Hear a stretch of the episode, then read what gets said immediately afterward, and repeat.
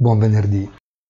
Mentre i mercati continuano nel movimento ondivago, senza riuscire ad imboccare una direzione precisa con convinzione, il Fondo monetario presenta un piano per la riforma dell'architettura del debito internazionale.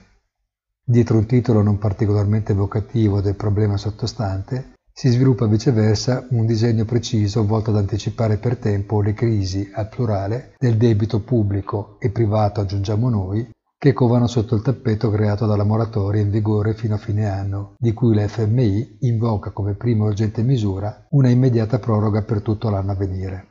Il ruolo dell'istituzione internazionale si è sempre rivelato cruciale nella mediazione degli interessi e nella predisposizione di soluzioni che pur non rivelandosi sempre risolutive per i debitori, hanno comunque dato un grande contributo alla stabilizzazione del sistema.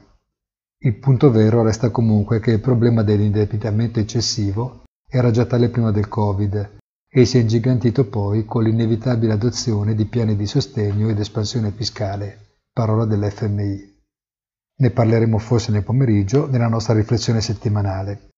Buon fine settimana a tutti e come sempre quindi appuntamento sul sito easy-finance.it.